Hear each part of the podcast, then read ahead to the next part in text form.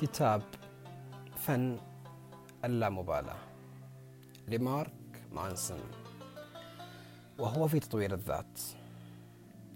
عبارة عن تسعة فصول سنحاول التطرق لها باختصار. في الفصل الأول يقول مارك مانسون لا تحاول. إحنا عبارة عن مشاعر كويسة وسيئة نحاول دائما نظهر الجانب الحلو ونحاول نقلل الشعور بالحزن أمام الناس. لا تحاول تخفي شيء أو تظهر أي شيء. عيش مثل ما أنت. تعامل مع مشاعرك السلبية وتعايش معها وابحث عن أسبابها وحلولها. ولا تحاول الوصول للكمال من نفسك. لا تحاول تعيش الحياة حسب نظرة الناس. يعنون مارك مانسون الفصل الثاني بالسعادة مشكلة.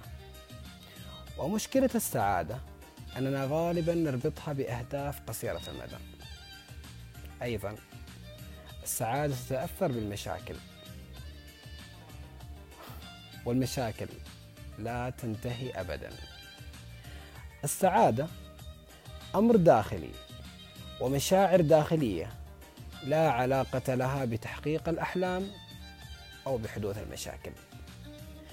الفصل الثالث لست شخصا متميزا. وهم التميز أميز أفضل أحلى. مشكلتها أننا ما نتطور. ما ناخذ خطوة قدام.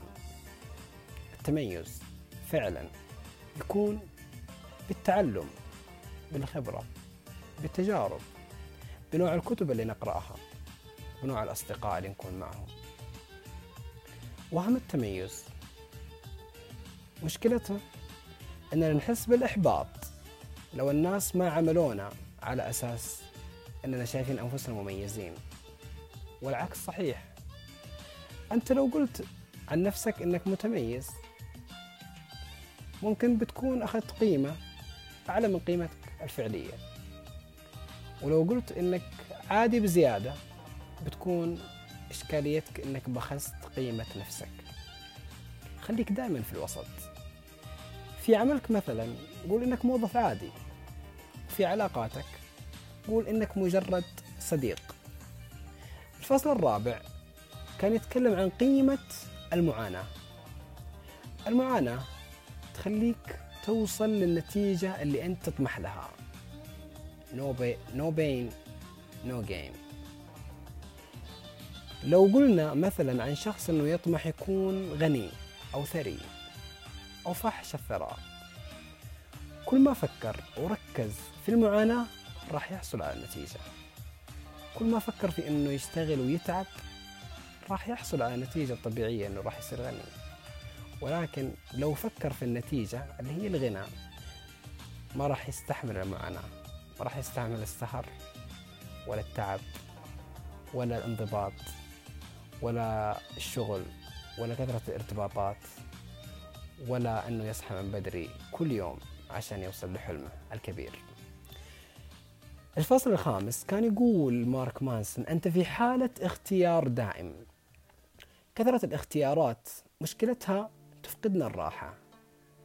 دائما اختار تعمل حاجة واحدة بجودة عالية جدا ولا تعمل أكثر من شيء بجودة عادية. وعشان بس تأدي أعمالك اختار شيء واحد تعطيه الوقت الكافي وتتعامل معاه بمسؤولية كاملة حتى لو كانت الاختيارات هذه في الأفكار. خليك شخص مسؤول عن أفكارك أمام نفسك.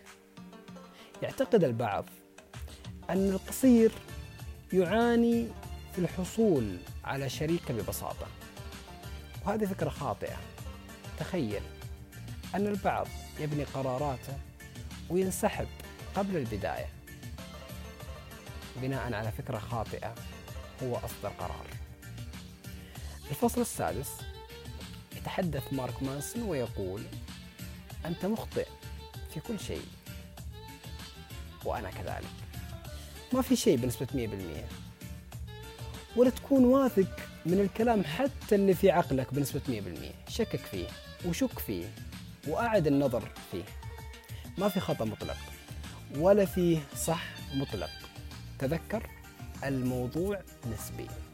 الفصل السابع يتكلم مارك مانسون ويقول الفشل طريق التقدم. نعم. لأن اللي ما عنده شيء يخسره. ما يخاف من أي شيء.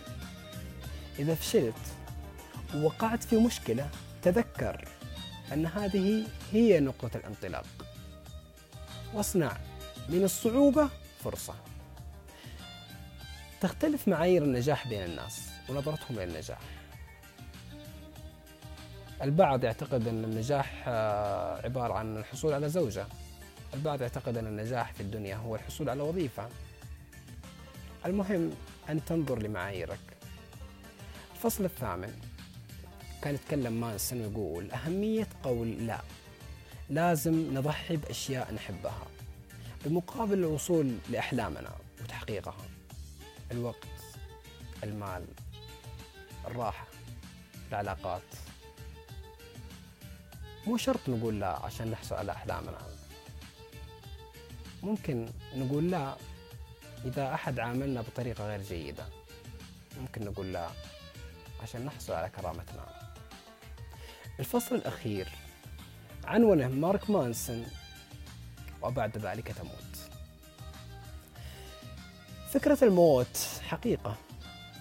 ونرتب على أساسها أولوياتنا ونكون بسبب الفكرة هذه في أن أفضل ما عندنا يظهر أمام أنفسنا وأمام الناس. بكل بساطة الموت وفكرة الموت تخلينا نظهر بكل بساطة كبشر أمام أنفسنا وأمام الناس. شكرا جزيلا.